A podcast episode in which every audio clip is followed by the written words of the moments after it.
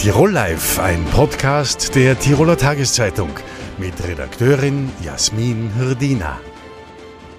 Herzlich willkommen bei Tirol Live. Eine Wahl jagt die nächste. Die Bürgermeister und Gemeinderäte stehen nun fest, doch das Stimmenwerben geht weiter, denn spätestens in einem Jahr wählt Tirol den Landtag. Heute bei uns zu Gast ist der frisch wiedergewählte Landessprecher der Tiroler Neos, Dominik Oberhofer. Herzlich willkommen. Danke für die Einladung. Herr Oberhofer, Sie sind am Sonntag erst in Kufstein bei der Landesmitgliederversammlung mit 87,5 Prozent wieder bestätigt worden als Landessprecher. Das ist natürlich ein eindeutiges Ergebnis. Allerdings, vor drei Jahren noch ähm, da stimmten 98,11 Prozent der Delegierten für sie. Das äh, ist ein Minus. Ähm, wie bewerten Sie diese diesen Verlust des Vertrauens, wenn man das so sagen will. Nein, ich würde nicht vom Verlust von Vertrauen sprechen, sondern wir haben unseren Vorwahl- und unseren Wahlprozess komplett geändert. Äh, alle unsere Mitglieder sind wahlberechtigt und aufgrund der Pandemie haben wir das auch digital gewählt. Also egal, ob sie anwesend waren in dem äh, Veranstaltungszentrum in Kufstein oder am Samstag in Quarantäne zu Hause, vielleicht das schöne Wetter genützt haben und auf dem Berg, auf dem Batschakofo Skifahren waren, jedes Mitglied konnte digital abstimmen und äh, von daher gesehen waren so viele Mitglieder wie noch nie wahlberechtigt und die haben das auch das Wahlrecht ausgeübt. Und da finde ich 87,5 Prozent sehr gut, weil es sind ja nicht die Delegierten, die mich gewählt haben, sondern wirklich die Mitglieder, während bei der ÖVP ein ausgesuchter Kreis von Delegierten äh, aus ganz Tirol hergekarrt wird und dann den Landeshauptmann das Vertrauen ausspricht. Ich glaube schon, dass das eine andere Qualität bei uns hat. Das heißt, es ist sozusagen ein breiterer Wählerkreis, wenn man das so definieren will. Dennoch ist es jetzt faktisch in Zahlen ein Minus. Ähm, ist das für Sie auch ausschlaggebend mit Blick auf die kommenden Landtagswahlen? Na, überhaupt nicht, weil äh, mich haben noch nie so viele Menschen in einem Amt bestätigt in der Partei wie dieses Mal. Und äh, ich habe ja, insgesamt haben sich 14 äh, Personen der Wahl gestellt und ich habe hier das zweitbeste Wahlergebnis mit 87,5 Prozent. Es war nur der Hannes Augustin, unser frisch gebackener Bürgermeister, Vizebürgermeister aus Delfs, hier besser und es freut mich extrem. Der war um 2, 3 Prozent besser wie ich. Äh, freut mich extrem, weil das hat er sich bei 19 Prozent in Delfs auch mehr als redlich verdient. Ansonsten sind die Kandidatinnen alle mit zwischen 75 und 80 Prozent bestätigt worden und selbst unser Positionspapier äh, Wohnen, an dem wir mehr als zwei Jahre gearbeitet haben, hat eine Zustimmungsrate von 85 Prozent bekommen. Auch da bin ich drüber. Also ich fühle mich da wirklich sehr, sehr gestärkt und es freut mich, dass wir so viele Mitglieder hatten wie noch nie und so viele daran teilgenommen haben an dieser digitalen Wahl. Kann man davon ausgehen, mit diesem für Sie doch gut bewerteten Ergebnis, dass Sie als Spitzenkandidat ins Rennen gehen werden bei der Landtagswahl? Das sehe ich so. Wunderbar. Äh, Im Gemeinderatswahlkampf, der ja nun hinten liegt, da haben Sie selber ja nicht kandidiert. Sie haben aber natürlich die Neos in allen Gemeinden unterstützt, dort, wo Sie angetreten sind. Ähm, damals haben Sie sich ja noch stark gemacht und haben auch äh, in vielen Gemeinden bei Pressekonferenzen gesagt, äh, es braucht unbedingt mehr Frauen in der Politik. Im achtköpfigen neuen Landesteam der NEOS sind eben von acht nun vier Frauen vertreten. Bei den aktuellen zwei Landtagsabgeordneten sind mit Ihnen und Andreas Leitgeb äh, beide Männer. Ist es nicht mal Zeit für eine Frau an der Spitze der NEOS? Wir haben eine Bundesparteivorsitzende äh, mit Beate Meinl-Reisinger und äh, es ist ja mein letzter Term. Also ich bin ja nur mehr drei Jahre Landessprecher der NEOS in Tirol, äh, weil ich mich an unsere Statuten halte und also nach zehn Jahren Amtszeitbegrenzung auch dieses Amt zur Verfügung stelle. Ja, und da haben Sie vollkommen recht. Da wäre es dann schon auch Zeit an einer Frau. Eines kann ich Ihnen versprechen, dass die Liste, mit der wir bei der Landtagswahl kandidieren werden, äh, ausgewogen sein wird und dass sicher auf Platz zwei eine Frau kandidieren wird. Das heißt, ein Dominik Oberhofer, höre ich heraus, ist ein Freund der Quote? Ich persönlich war immer auch parteiintern äh, für die Quote. Äh, wir haben sie nie durchgebracht äh, in eine liberale Partei. Und von daher gesehen macht mich das extrem stolz, dass wir zum Beispiel im österreichischen Nationalrat äh, mehr Frauen als Männer drinnen sitzen haben, bei 15 Abgeordneten und das Ganze ohne Quote. Also das zeigt, ähm, wie erfolgreich hier auch äh, Beate Meinl-Reisinger in den letzten Jahren in der Partei tätig war. Die Landtagswahlen, wie gesagt, regulär würden sie im nächsten, Anfang nächsten Jahres stattfinden. Immer wieder wird debattiert über vorgezogene Wahlen. Äh, es gibt viel Kritik an der schwarz-grünen Regierung. Wie gut machen die denn ihre Arbeit in Ihren Augen? Was funktioniert denn gut? Wo haben sie Stärken? Wo haben sie Schwächen? Naja, also wir waren die einzige Partei in der Opposition, die der Landesregierung die Unterstützung äh, ausgesprochen haben zu Legislaturbeginn. Warum? Weil wir uns das Regierungsprogramm durchgelesen haben. Und in diesem Regierungsprogramm, das ist echt gut. Äh, da gibt es wenig, was wir Neos ablehnen. Ähm, wir müssen aber feststellen, natürlich auch pandemiebedingt, das will ich gar nicht äh, wegreden, aber dass sehr, sehr viele Baustellen aus dem Regierungsprogramm noch offen sind. Und da äh, wollen wir schon auch der Motor sein in Tirol und machen den Regierungsparteien einmal mehr das Angebot, in den nächsten zwölf Monaten noch das umzusetzen, was offen ist. Wenn das alles gelingt, dann hat die schwarz-grüne ähm, Landesregierung einen guten Job gemacht. Wenn das nicht der Fall ist, da muss man sich im Detail anschauen, wo es noch hakt. Ja, viel Zeit ist ja nicht mehr, um das Programm umzusetzen in dieser Legislaturperiode. Wo sind denn Punkte, wo Sie angreifen würden, wo Sie sagen, das gehört eigentlich noch dringend gemacht und das hätte man vielleicht auch machen können? Also ich glaube, da sind wir uns alle einig, beim Thema Wohnen ist im Prinzip nichts weitergegangen.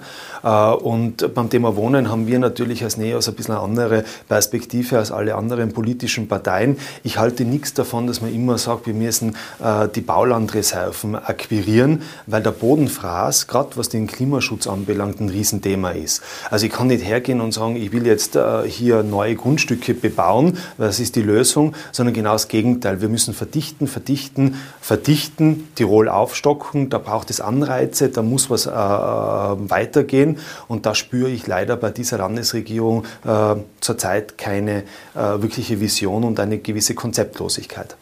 Wären denn die Pinkner ein besserer Koalitionspartner? Wir haben in der Opposition bewiesen, als einzige Partei im Tiroler Landtag, äh, dass wir viel weiterbringen können. Also zum Beispiel das Blutspendeverbot für homosexuelle und bisexuelle Männer. Ein Antrag von einem Tiroler Abgeordneten Janik Schetti eingebracht im österreichischen Nationalrat, ist dort gegen eine türkis-grüne Mauer gelaufen. Ich habe mir den Antrag geschnappt, habe den im Tiroler Landtag eingebracht und äh, mit allen politischen Parteien versucht, hier ähm, Netzwerke aufzubauen und mit ihnen darüber zu diskutieren. Und in der letzten Landtagssitzung haben wir das einstimmig als Entschließungsantrag Richtung Wien geschickt. Und jetzt wird das geändert. Also es ist uns nicht nur gelungen, die Landespolitik als NEOS mit zwei Mandaten äh, zu beeinflussen, sondern sogar den Bund. Und darauf bin ich schon stolz, weil es einmal mehr zeigt, es ist nicht nur die Größe, die eine Partei ausmacht, sondern die Relevanz. Und da gebe ich mir sehr, sehr viel Mühe. Relevanz ist ein gutes Stichwort. Was macht Sie denn glauben, dass die Neos nicht äh, auch Abstriche machen müssten gegenüber einem doch dominanten Regierungspartner, so wie es jetzt die Situation bei den Grünen gegenüber den Schwarzen ist? Ich glaube grundsätzlich, dass es äh, die nächste Regierung eine Dreierkoalition sein sollte. Warum? Weil da haben Sie vollkommen recht. Ähm, die ÖVP ähm, ist eine dominierende politische Kraft, wahrscheinlich bei der nächsten Wahl mit unter 40 Prozent. Und da braucht es ein Gegenüber. Und ein Gegenüber ist nicht ein Mehrheitsbeschaffer mit 10 10, 12 Prozent, äh, sondern ein Gegenüber ist mindestens 20, 30 Prozent, was da die ÖVP ähm, in der Koalition äh, braucht. Und äh, da bin ich schon der Meinung, dass eine Dreierkoalition eine neue und eine bessere Dynamik hineinbringen würde. Eine Dreierkoalition auf jeden Fall mit der ÖVP? Da sind wir offen, aber ich glaube einfach realistisch, dass es ohne die ÖVP nicht gehen wird. Warum? Äh, weil äh, die Grünen zum Beispiel ja ausschließen, mit den Freiheitlichen zusammenzuarbeiten, eben auch die Sozialdemokraten. Wir Neos, und das ist, glaube ich, unser USB, unser alleiniges Alleinstellungsmerkmal, wir können mit allen Parteien im Tiroler Landtag sehr, sehr gut zusammenarbeiten. Das haben wir in der Vergangenheit bewiesen und das werden wir auch in der Zukunft so halten. Zusammenarbeiten, vielleicht auch Abstriche machen. Wo könnten Sie sich denn vorstellen, Abstriche zu machen im Programm? Beziehungsweise, lassen Sie mich die Frage anders formulieren, ähm, wäre für Sie zum Beispiel ein ähm, Landeshauptmann Georg Donauer ähm, akzeptabel? Die Frage stellt sich, glaube ich, für keinen Tiroler und für keine Tirolerin. Da nehmen Sie der Wahl schon viel äh, vorweg. Ähm, Sie haben zuletzt auch Kritik an der Tourismusstrategie äh, geübt. Würden Sie denn äh, in einer Regierungsbeteiligung die Tourismusagenten selbst übernehmen wollen? Das glaube ich nicht. Warum? Äh, weil alles, was wir im Tourismus ändern wollen, das sind Gesetze. Und die kann man gut ausverhandeln bei Beginn einer Koalition. Und wenn man das richtig aufsetzt, dann glaube ich, dann kriegt man da wirklich was weiter. Wenn ich mir ein Ressort aussuchen würde und dürfte, dann wäre das das Sozialressort, weil ich wirklich der Meinung bin, dass es dort am meisten liberale Handschrift in Tirol braucht. Da ist sehr, sehr viel schiefgegangen in der Vergangenheit. Ich denke da zum Beispiel ähm, gerade ähm, an die Mindesthilfe. Ich denke aber auch an die Kinder- und äh, Jugendbetreuung. Ähm, das funktioniert nicht optimal und da braucht es wirklich einen Landesrat, der permanent tagtäglich sein Bestes gibt. Was den Tourismus anbelangt, da können wir mit strukturellen Veränderungen sehr gut leben. Wir würden zum Beispiel die Tourismusabgabe abschaffen, wir würden den Tourismus neu finanzieren. Das ist aber etwas fürs Koalitionsübereinkommen, aber da braucht es keinen Landesrat Dominik Oberhofer für den Job. Mhm.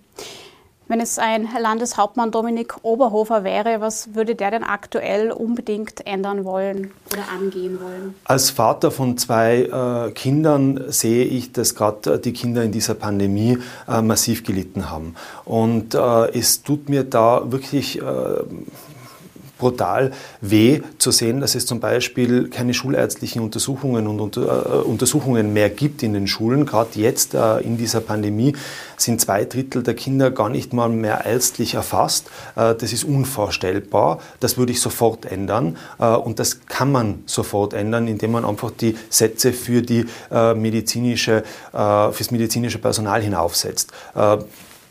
Aber mir würde als Landeshauptmann natürlich viel, viel mehr äh, einfallen, wie man junge Menschen abholen kann mit ihren Problemen und äh, vor allem auch, was den Schulalltag, die Bildung, aber auch die Kinder- und Jugendbetreuung anbelangt. Äh, da glaube ich, da braucht es wirklich eine neue Perspektive in diesem Land.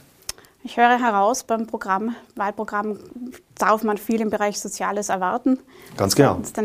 Herr Oberhofer, ich danke Ihnen fürs Gespräch. Vielen Dank für die Einladung. Eine Stunde vor oder zurück? Diese Frage stellen wir uns jedes halbe Jahr. Am Sonntag überspringen wir jedenfalls eine Stunde und kehren zur Sommerzeit zurück. Die USA wollen diese Zeitumstellung nun abschaffen. Was sagt denn die Wissenschaft dazu? Zu Gast bei uns ist heute Anna Heidbreder. Sie ist neurologische Schlafmedizinerin und Oberärztin im Schlaflabor der Uniklinik Innsbruck. Herzlich willkommen. Ja, vielen Dank für die Einladung. Frau Heidbreder, man möchte ja meinen, eine Stunde hin oder her, es kann doch nicht so schlimm für den Körper sein. Was macht das denn mit uns? Ja, tatsächlich kann man das vermuten, eine Stunde hin oder her. Aber wie Sie schon vermuten, diese Stunde kann schon entscheidend Konsequenzen haben, weil wir haben einen kleinen Jetlag. Wir verlagern unsere Bettliegezeit, unsere Schlafzeit und das nicht, weil wir das wollen, sondern weil wir dazu gezwungen werden. Und tatsächlich konnte man sehen, dass Patienten, Menschen nicht Patienten, hoffentlich nicht Patienten. Kommen direkt aus dem Nachtdienst, darf man noch dazu sagen an dieser Stelle, ja? Ja, also dass Menschen tatsächlich mit dieser Zeitumstellung auch tatsächlich wie mit einem Jetlag zu kämpfen haben und einige wirklich ein paar Tage Zeit brauchen, um sich umzustellen. Und es gibt da natürlich auch viele Untersuchungen zu, die gemacht worden sind, auch um diese Zeit direkt nach der Zeitumstellung sich mal anzugucken. Man hat sich da zum Beispiel angeguckt, ist ein erhöhtes Risiko für Herz-Kreislauf-Ereignisse, also Herzinfarkt, Schlaganfall zu finden, besteht ein erhöhtes Unfallrisiko, finden mehr Unfälle statt. Und tatsächlich konnte man in wissenschaftlichen Studien zeigen, dass nach der Zeitumstellung, vor allen Dingen im Frühjahr der Zeitumstellung, wie Sie schon richtig gesagt haben, wir eine Stunde verlieren, dass das Risiko für Herz-Kreislauf-Erkrankungen tatsächlich etwas anzusteigen scheint und auch das Unfallrisiko etwas anzusteigen Okay, das heißt, das hat also schon direkt, kann negative Auswirkungen generell dann auch auf die Gesundheit haben oder ist das dann ein temporärer Zustand? Naja, ist das, natürlich ist das eine Konsequenz für, Gesund, für die Gesundheit, wenn man einen Herzinfarkt bekommt. Ja, dieser Effekt ist tatsächlich temporär und viele verlieren wirklich einfach eine Stunde ihres Schlafes, weil ähm, unser, unser, unser Organismus ist natürlich ähm, nicht nach der Uhr getaktet, sondern wir haben natürlich ganz viele intrinsische, also in uns wohnende Rhythmen, die wir plötzlich, weil wir die Uhr verstellen, auch irgendwie von jetzt auf gleich verstellen. Was ganz interessant ist, wir machen das nicht nur bei den Menschen, sondern wir setzen ja auch die Tiere aus dieser Zeitumstellung, weil derjenige, der im landwirtschaftlichen Betrieb arbeitet, zum Beispiel auch die Kühe eher melken muss am am, am Tag. Und tatsächlich konnte auch da gezeigt werden, dass die Kühe in diesem Zeitraum weniger Milch geben. Okay. Also es betrifft uns alle und wir müssen von jetzt auf gleich umsteigen. Für manche ist das überhaupt kein Problem. Die stellen sich ganz schnell um auf diese Umstellung. Für manche hat das wirklich eine Konsequenz und die brauchen tatsächlich bis zu 10, 14 Tagen, um sich auf die neue Zeit umzustellen. Okay, 10, 14 Tage, also im Gegensatz zu den Kühen können wir Menschen uns ja auch darauf vorbereiten. Ist das auch etwas, kann man da aktiv äh, entgegenwirken? Ja, ja, man kann das versuchen, indem man einfach seine Bettliegezeiten, seine Schlafzeiten schon vor der Zeitumstellung so ein bisschen umstellt. Ähm, aber die Realität sieht dann, dann doch ein bisschen anders aus. Aber tatsächlich, Sie haben vollkommen recht, man kann das versuchen, indem man vorzeitig schon beginnt, ein bisschen diese verloren gehende Stunde in, im Blick zu haben und vielleicht ein bisschen später ins Bett zu gehen. Wie wirkt sich das äh, symptomatisch aus? Sie haben schon angesprochen, das Risiko für Herz-Kreislauf-Erkrankungen äh, steigt. Äh, auch die Konzentration ist mitunter nicht mehr ganz so da wie, wie vorher. Äh, was, kann man, was haben Sie da noch festgestellt bei Patienten? Ja, also was man bei Patienten feststellt, ist einfach, dass diese Übergangszeit vielleicht ein bisschen problematisch ist. Aber in den allermeisten Fällen stellt sich das relativ zügig ein. Das werden Sie selber auch so erleben. Das ist, es braucht einfach eine Zeit. Die USA, wie eingangs erwähnt, wollen ja nun diese, diese Zeitumstellung, also das halbjährliche Hin und Her, abschaffen und permanent bei der Sommerzeit bleiben. Wie bewerten Sie denn das aus medizinischer Sicht? Naja, das ist eine gar nicht so einfach zu beantwortende Frage. Ganz wichtig ist für den menschlichen Organismus, das hatte ich vorhin schon gesagt, wir haben einen inneren Rhythmus und dieser Rhythmus ist getaktet durch Licht. Also unser Organismus, unser Schlafen und Wachen braucht den Zeitgeber und den Taktgeber Licht. Und das ist das Wesentliche. Am allergünstigsten wäre es für uns alle, wenn wir die maximale, die am höchsten stehenden Sonnenschein auf uns um die Mittagszeit hätten. Das wäre am allerbesten. Und wenn Sie sich jetzt mal ähm, auch in unseren Zeitzonen umschauen, merken Sie, dass wir da häufig eigentlich nicht so richtig dran liegen. Das wäre am allerbesten, wenn wir so unsere Zeit takten würden. In Europa haben wir ein ganz großes Problem. Wir haben eine relativ große West-Ost-Ausdehnung, was mit Sicherheit auch über viele Zeitzonen geht. Und wir versuchen aber ganz Europa in diese eine Zeitzone zu zwängen. Und deswegen wäre es wahrscheinlich viel sinnvoller, eine Zeitzone oder Zeiten für uns auch in Europa festzulegen, wo wir dieses Ziel der, des mittaglichen höchsten Sonneneinstrahlung einfach auch für uns einrichten könnten. Was würde das dann für die Zeitumstellung bedeuten? Wäre das dann sinnvoll, auch in, in Europa zur Sommerzeit ähm, ja, wir verlagern ja mit, mit der Sommerzeit. Es war ja initial mal überlegt, dass wir Energie einsparen, weil wir einfach länger abends Helligkeit haben. Aber dadurch ist es morgens natürlich dunkler. Und das Licht am Morgen brauchen wir eigentlich ganz wichtig. Wahrscheinlich wäre die Normalzeit für uns in Europa die günstigere Zeit. Aber Europa vielleicht doch auch wieder in kleine Stückchen. Stellen Sie sich vor, Sie sind in Spanien oder eher in Osteuropa. Sie können sich vorstellen, auch da gibt es verschiedene Zeitzonen. Und wahrscheinlich ist das die landesindividuelle Zeitzone wahrscheinlich das, was am erstrebenswertesten wäre. Sie haben es vorhin erwähnt, manche Menschen brauchen 10 bis 14 Tage, bis sie diese Zeitumstellung, bis sie sich wieder daran gewohnt haben. Jetzt gibt es aber auch Fälle, wo eine Müdigkeit über Wochen andauert. Man spricht dann ja auch gerne von einer Frühjahrsmüdigkeit. Was ist denn das genau? Was passiert da mit unserem Körper? Ja, also ich glaube, wir merken das alle. Das Frühjahr bedeutet, wir gehen von der dunklen Jahreszeit in die hellere Jahreszeit wieder über. Das ist jetzt nicht nur das Licht, was Einfluss hat, sondern auch die Temperaturschwankungen. Also wenn wir im Winter eigentlich keine großen Temperaturschwankungen oder weniger Temperaturschwankungen während Tag und Nacht haben, haben wir jetzt große Temperaturschwankungen. Also wir haben hier in Innsbruck im Moment so nachts Minusgrade und tagsüber wird es fast 20 Grad. Das macht mit dem Organismus natürlich auch was. Im Winter sind wir in so einem ja, wir machen keinen Winterschlaf, aber durch die Dunkelheit sind, ist unser ganzer Organismus auch ein bisschen runtergefahren. Und mit, der, mit, dem, mit dem Frühjahr und dem auch wieder zunehmenden Licht ist, sind wir natürlich auch wieder energetischer und es, es kommt und dieser Wechsel macht manchen mehr zu schaffen als anderen.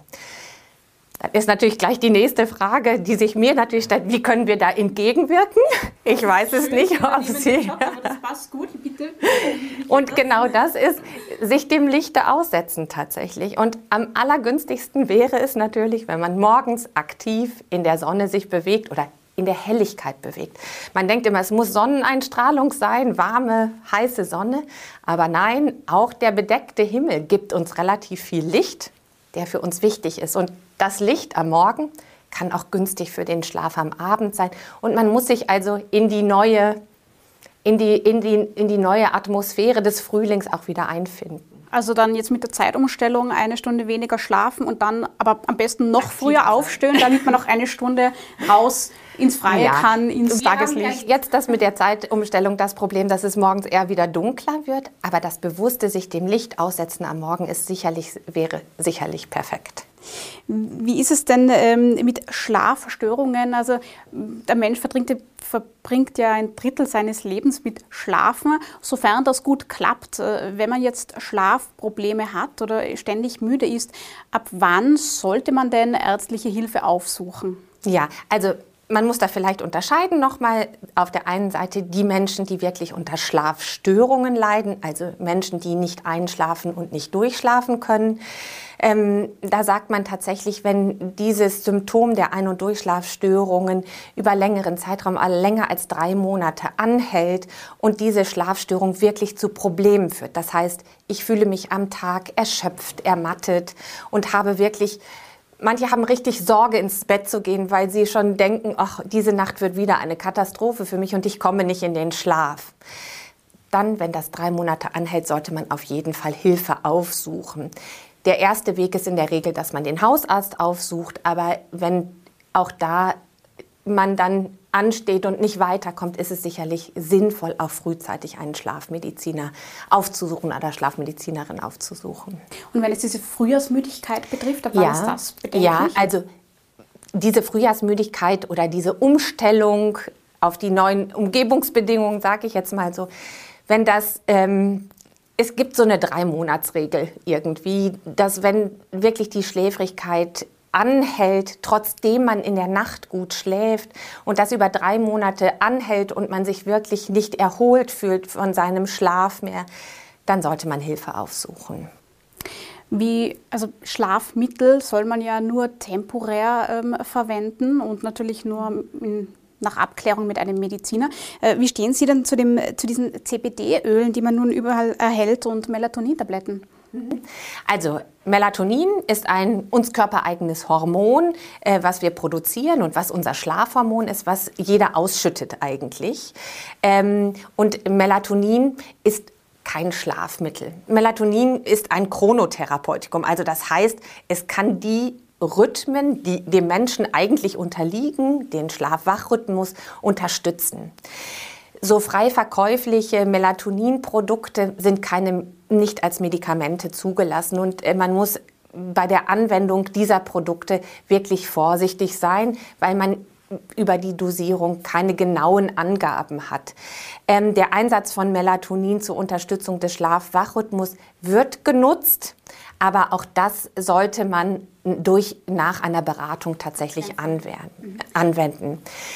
Das mit dem CBD-Öl, ähm, es gibt wenig bis gar keine wissenschaftlichen Studien dazu, die wirklich belegen, dass das ähm, ein Medikament ist oder eine Substanz ist, die als Schlafmittel eingesetzt werden kann oder sollte. Es kann schon sein, dass es zu einer gewissen Entspannung führen kann, aber ähm, aus schlafmedizinischer Sicht ist das derzeit nicht als als Produkt zum Einsatz von Schlafstörungen zu empfehlen. Ja, zur Entspannung hilft auch oft eine Tasse Tee. Oder eine warme Milch mit Honig oder ein warmes Fußbad. Sie haben vollkommen recht, das ist individuell extrem unterschiedlich, was einen entspannt. Und das ist ein wesentlicher Faktor, der beim Schlafen natürlich eine ganz große Rolle spielt. Und wenn es gar nicht klappt, dann zum, ins Schlaflabor zu Ihnen kommen. Wunderbar. Frau Heid-Breder, ich danke Ihnen fürs Kommen und nachdem Sie ja gerade direkt vom Nachtdienst herkommen, wünsche ich eine gute Nacht oder einen guten Schlaf zumindest. Dankeschön.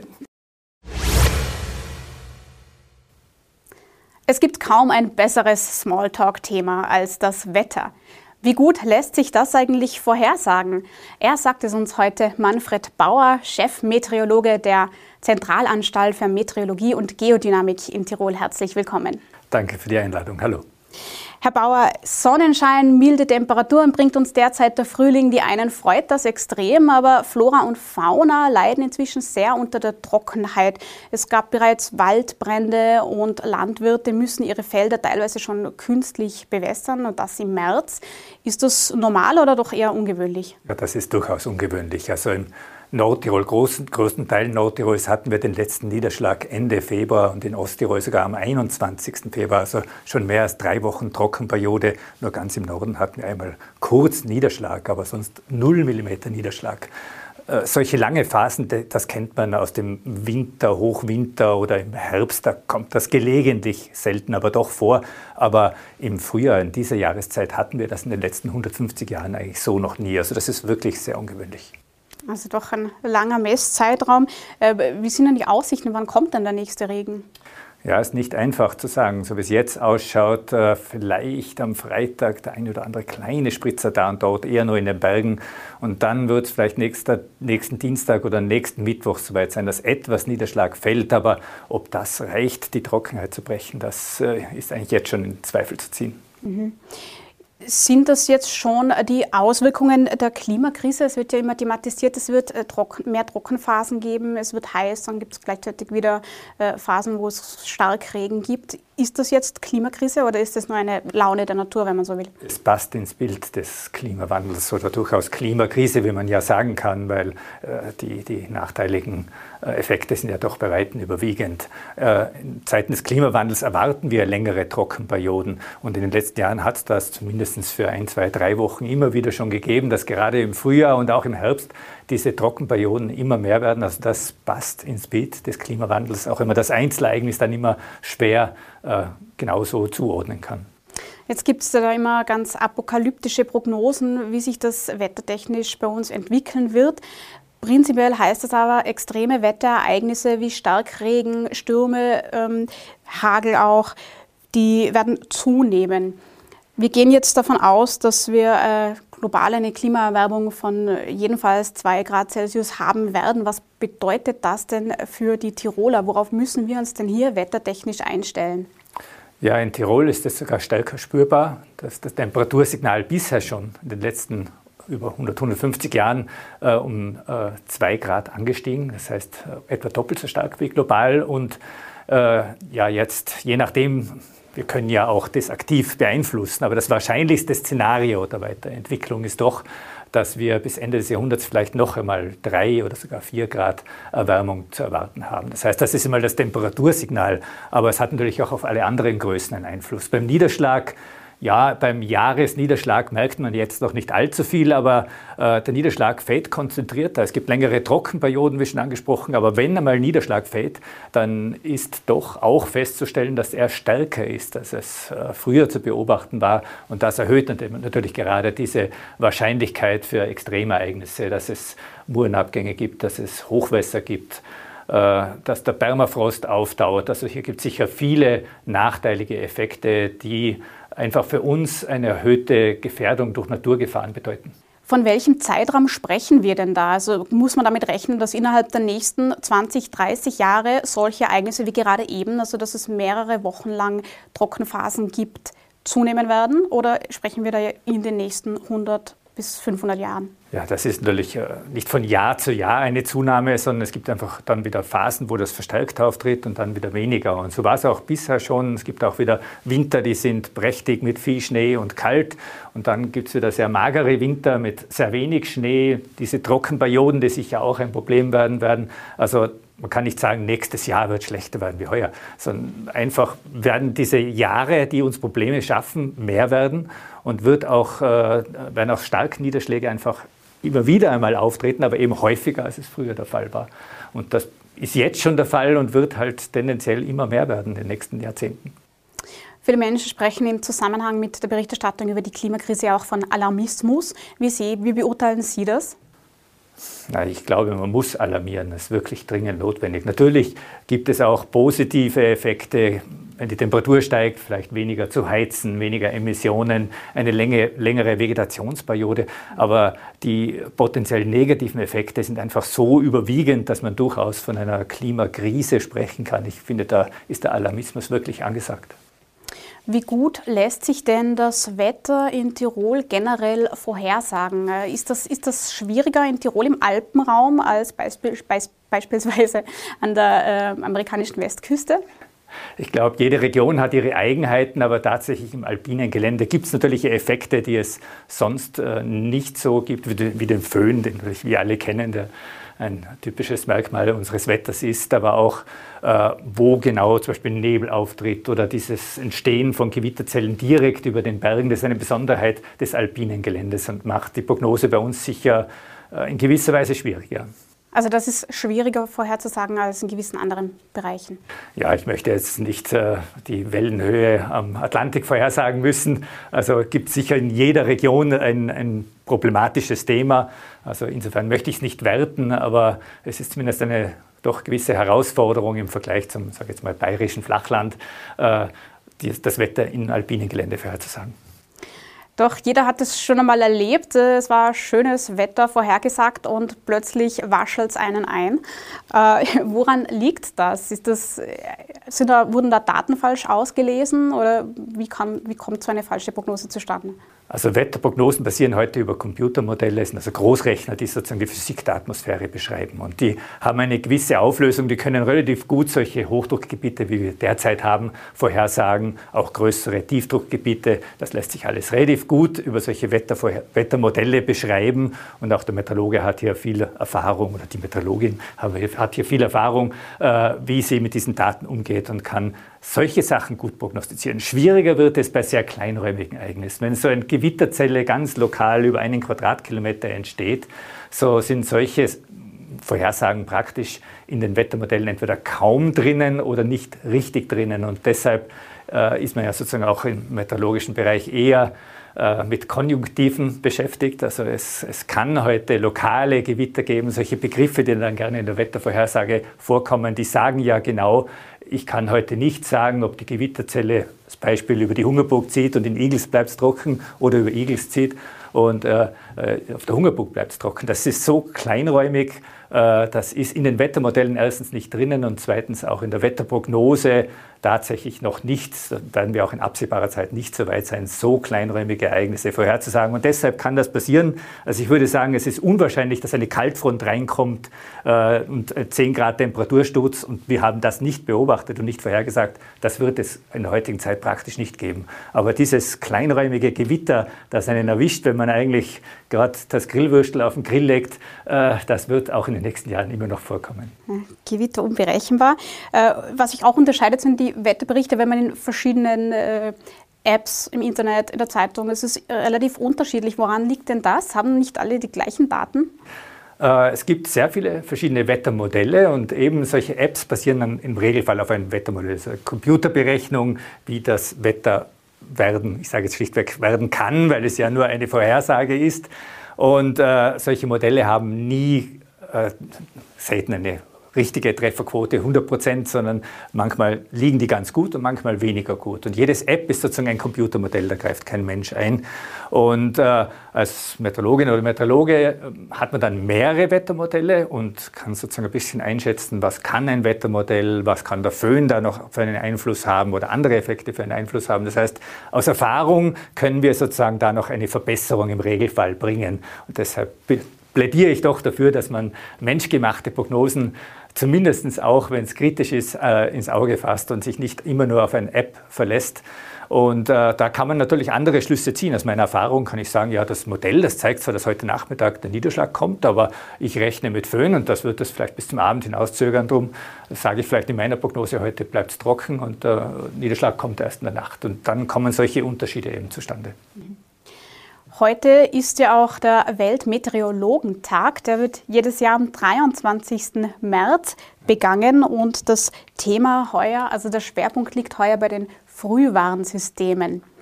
Wie gut funktioniert denn das jetzt vor allem auch hier in Österreich und wie früh lässt sich denn überhaupt so ein Wetterextrem vorhersagen? Ja.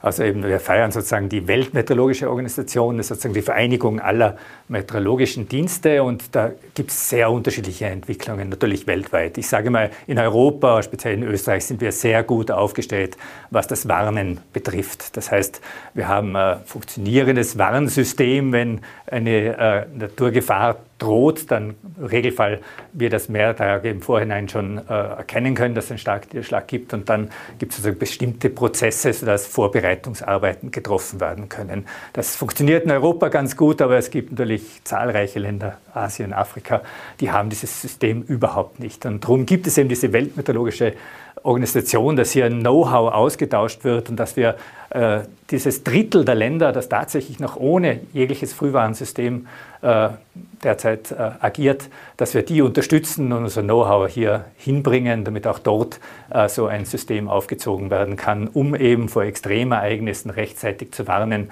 Man kann nicht das Ereignis an sich verhindern, es stark Regen wird dann trotzdem sein, aber man kann natürlich Maßnahmen äh, setzen, dass man vielleicht äh, die Sernzicke herrichtet, dass man bei uns zum Beispiel Helikopter äh, rechtzeitig ins Land bringt, wenn ein Starkschneefall äh, an, äh, so droht. Also es gibt schon präventive Maßnahmen, die man setzen kann, um die Schäden dann doch möglichst gering zu halten. Und äh, das ist eben sozusagen heuer der Schwerpunkt äh, des BMO-Jahres und äh, ist sicher für andere Länder sehr interessant, dass hier einfach ein, ein, ein Know-how dorthin fließt, um das aufzuziehen. Herr Bauer, ich danke Ihnen schon einmal für das Gespräch. Ich würde ganz klassisch für eine Nachrichtensendung Ihnen, also den Meteorologen, auch das Schlusswort überlassen, wenn Sie so nett sind. Ihnen sage ich schon mal im Namen des Teams Danke fürs Zuschauen. Alle Ausgaben von Tirol Live können Sie wie immer auf tt.com nachsehen und nachhören und natürlich in der Tiroler Tageszeitung lesen. Und nun das Wetter mit Manfred Bauer. Ja, es bleibt bis übers Wochenende hinaus sehr sonnig. In der Früh hat es entweder leichten Frost oder Temperaturen um die 0 Grad, am Nachmittag so immer an die 20 Grad im Inntal, also durchaus frühlingshaft. Nur am Freitag, da werden am Nachmittag wahrscheinlich die Wolken etwas mehr werden und ganz vereinzelt kann es auch einmal einen Schauer geben, am ehesten in den Bergen. Am Samstag auch nur wenige Wolken und wahrscheinlich schon wieder trocken. Erst anfangs nächste Woche, wahrscheinlich Dienstag, Mittwoch, dürfte dann wirklich mal eine Kaltfront diese Hochdruckphase beenden dürfte in jedem Fall kälter werden. Wie viel Niederschlag fällt, ist noch unsicher. Also vielleicht müssen wir doch mit der Trockenheit noch länger leben. Tirol Live, ein Podcast der Tiroler Tageszeitung. Das Video dazu sehen Sie auf tt.com.